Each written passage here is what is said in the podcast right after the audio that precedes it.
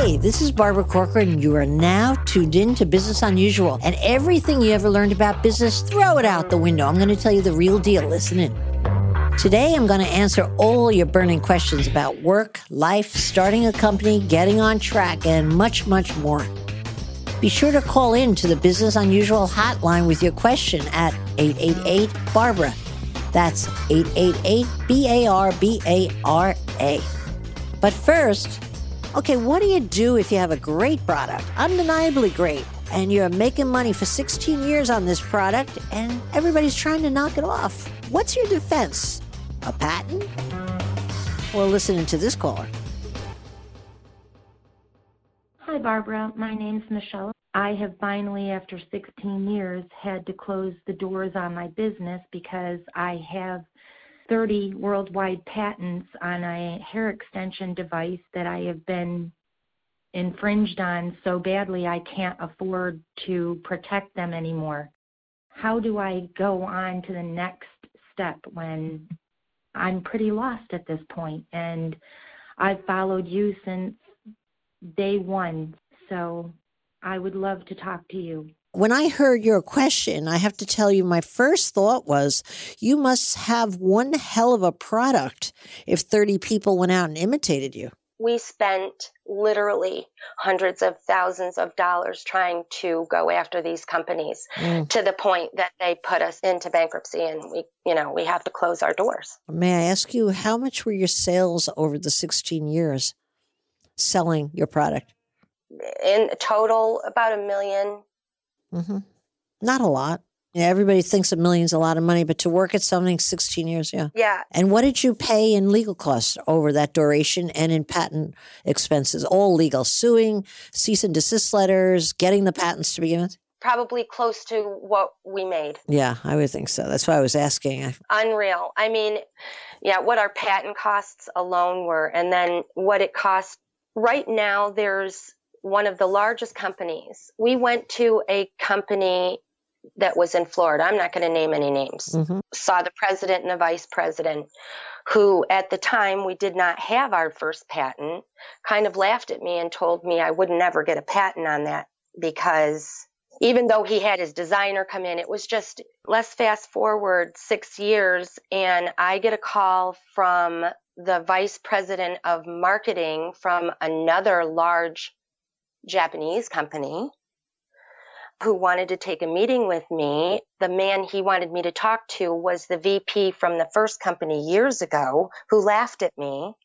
And I said I didn't want to work with him over that. He laughed at me and told me that, I wouldn't get a patent. I said I'd rather work with someone else. I don't trust this man. Uh-huh. Less than a year later, there is a celebrity out there right now with her name behind my design. Probably innocently so as well. From the company that he is the vice president of.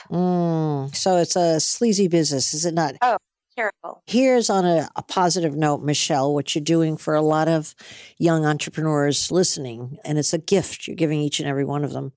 You're dispelling the mistaken impression that if you have a patent on a product, you're safe. There's an association with that, right? So you just disprove that with 16 long years of battling exactly that concept, all right? So for those people who are listening, you're teaching them that all the patent is, it's as good as the money you have to sue on it, which I've found in my years working with my entrepreneurs on Shark Tank. The thing that bothers me even more is the amount of money that you spend for a patent and you get a stamp from whatever country, your own country or someone else's company saying, we tell you this is unique and we're saying this belongs to you. That it means nothing. But they don't enforce it for you. They don't help you protect it. They're saying, we give you this, but now it's up to you to even spend more money to protect it yourself. Yet the copyright laws are a bit different. People know this from making music or video, movie, DVDs in other countries where they actually go in and shut down big industries that they find making these knockoffs. That's going to be called, in my book, wishful thinking. Wouldn't it be good if the people who issue you the patent that you've so nicely paid for, it's their obligation to go and fight for you? It's just not the way it is, right? The reality is you pay for the patent, and the bigger reality is the only people that really win in patents in a real-world situation are the attorneys who are paid for getting them. I don't know what your ongoing costs would, but I think the average patent in America is somewhere between $10,000 and $12,000 today. That's a lot of money for a young entrepreneur. You get it and you think, good, I got it. I got a running start. That was the intent of the patent laws, to give you a running start before they expire. They don't serve that purpose yet. Even to protect yourself more, which we learned the hard way of spending more money on patents that people should understand. If you're coming up with a product, anything that's tangible, and you're unique in anything that you do, you're not just going to get a patent. Your utility patent is going to extend into many different parts. Each one of those is issued its own patent. Yeah, I know. So you're continuing to spend money on this idea that even if somebody gets a hold of it and changes one little tiny thing, you're trying to protect this whole thing. They can get away with the technicality. Michelle, here's the skinny. You've learned a expensive, a $1 million expensive lesson. Also, you've spent 16 years learning it. It's a lot of time and a lot of money. But what you know better than probably anyone else is that the benefit of the patent is almost meaningless, unless you got a rich dad who's going to be suing everybody the minute they infringe on it. Even then, you're fighting City Hall, so to speak. Very recently, I was over at the corporate offices of a very big TV promoter, sells a lot of gimmicks on TV, very rich company, hugely successful in their space. And I was shocked to go past their legal department. They had 4 attorneys full time. What do you think those attorneys were doing?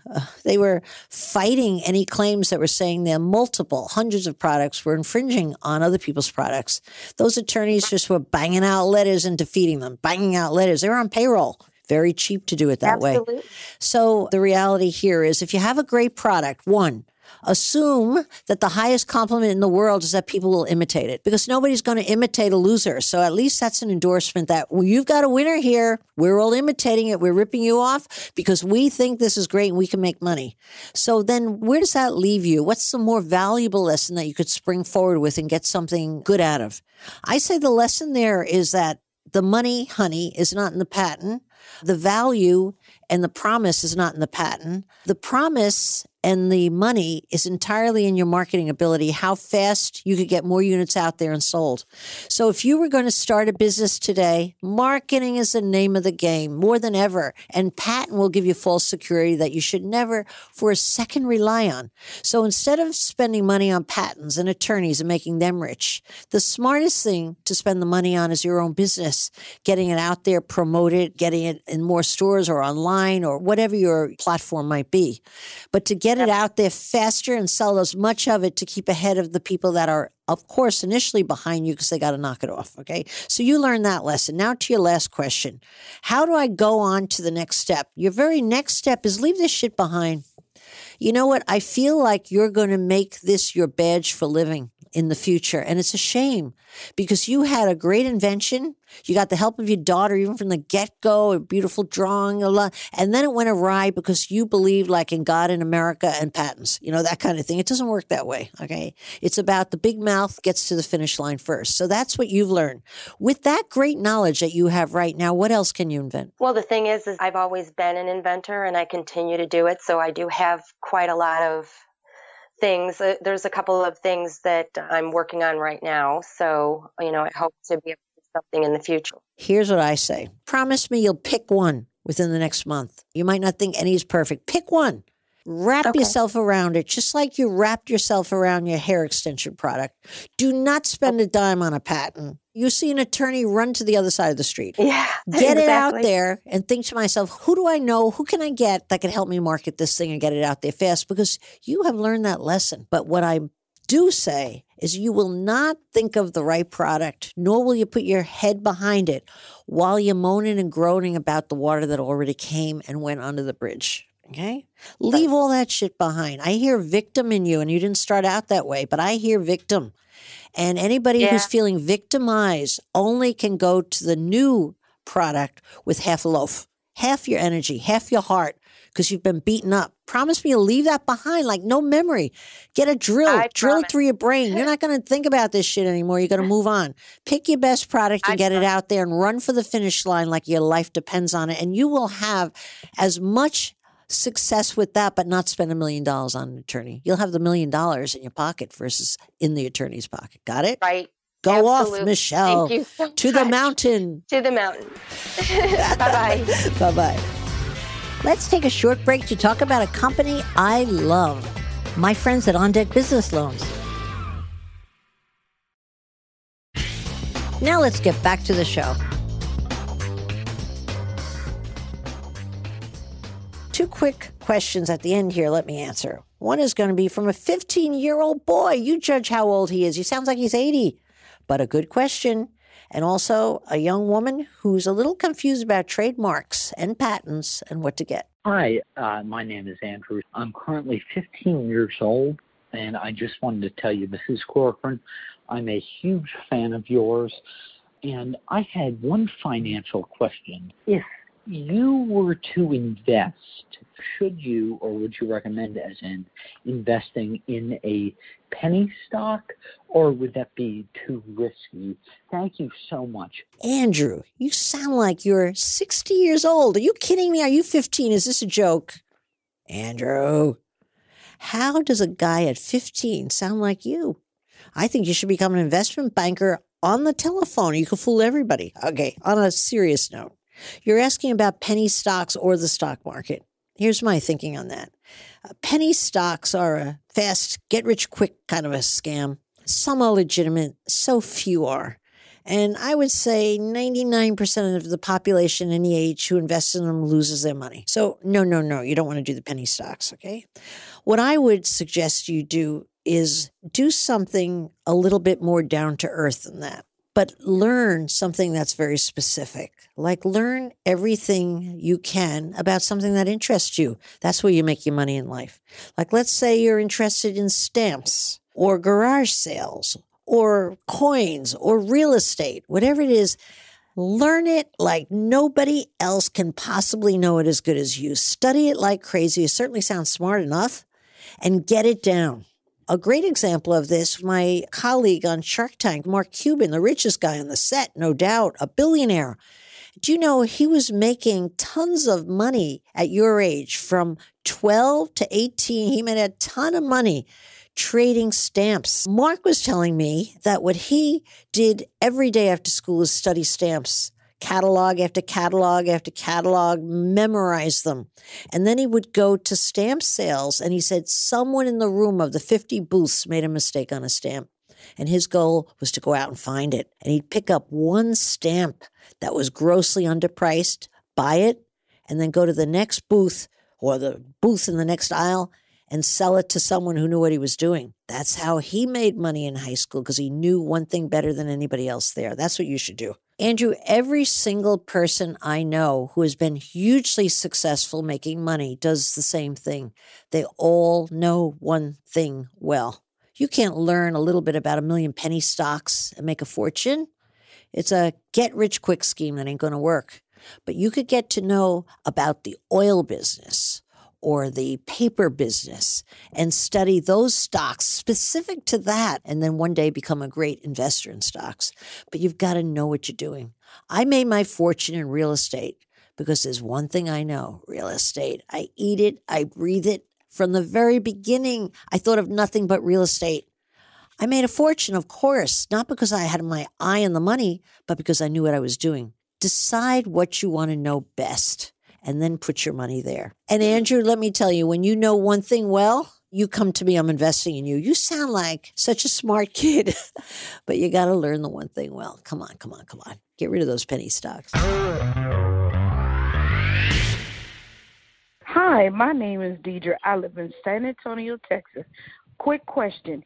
Is it easy to trademark your name on a product, or do you have to trademark the product too?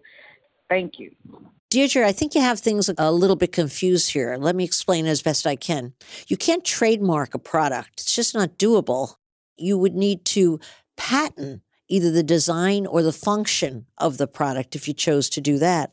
And that's expensive, usually about $10,000. I don't think that's what you're after here. You just want to protect the name from what I hear, right? And for that, all you need to do is trademark the name. And that's good news for you because that's only about, typically, depending upon where you are in the country, $1,000 to $1,500. So you should trademark the name. And if there's a logo that you've designed that you like, trademark that along with it in the same filing. That's what you need. So don't be going spending money on a patent when all you really need is a simple trademark on that name.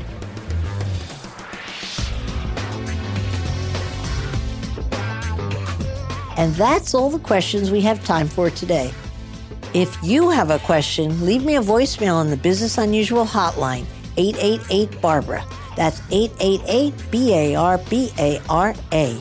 You can also tweet it to me at Barbara Corcoran, and I may just answer it on a future episode.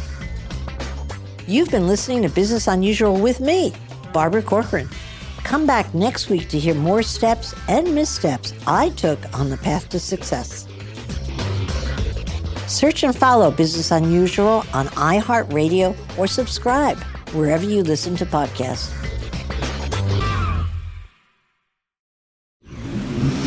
Audiation.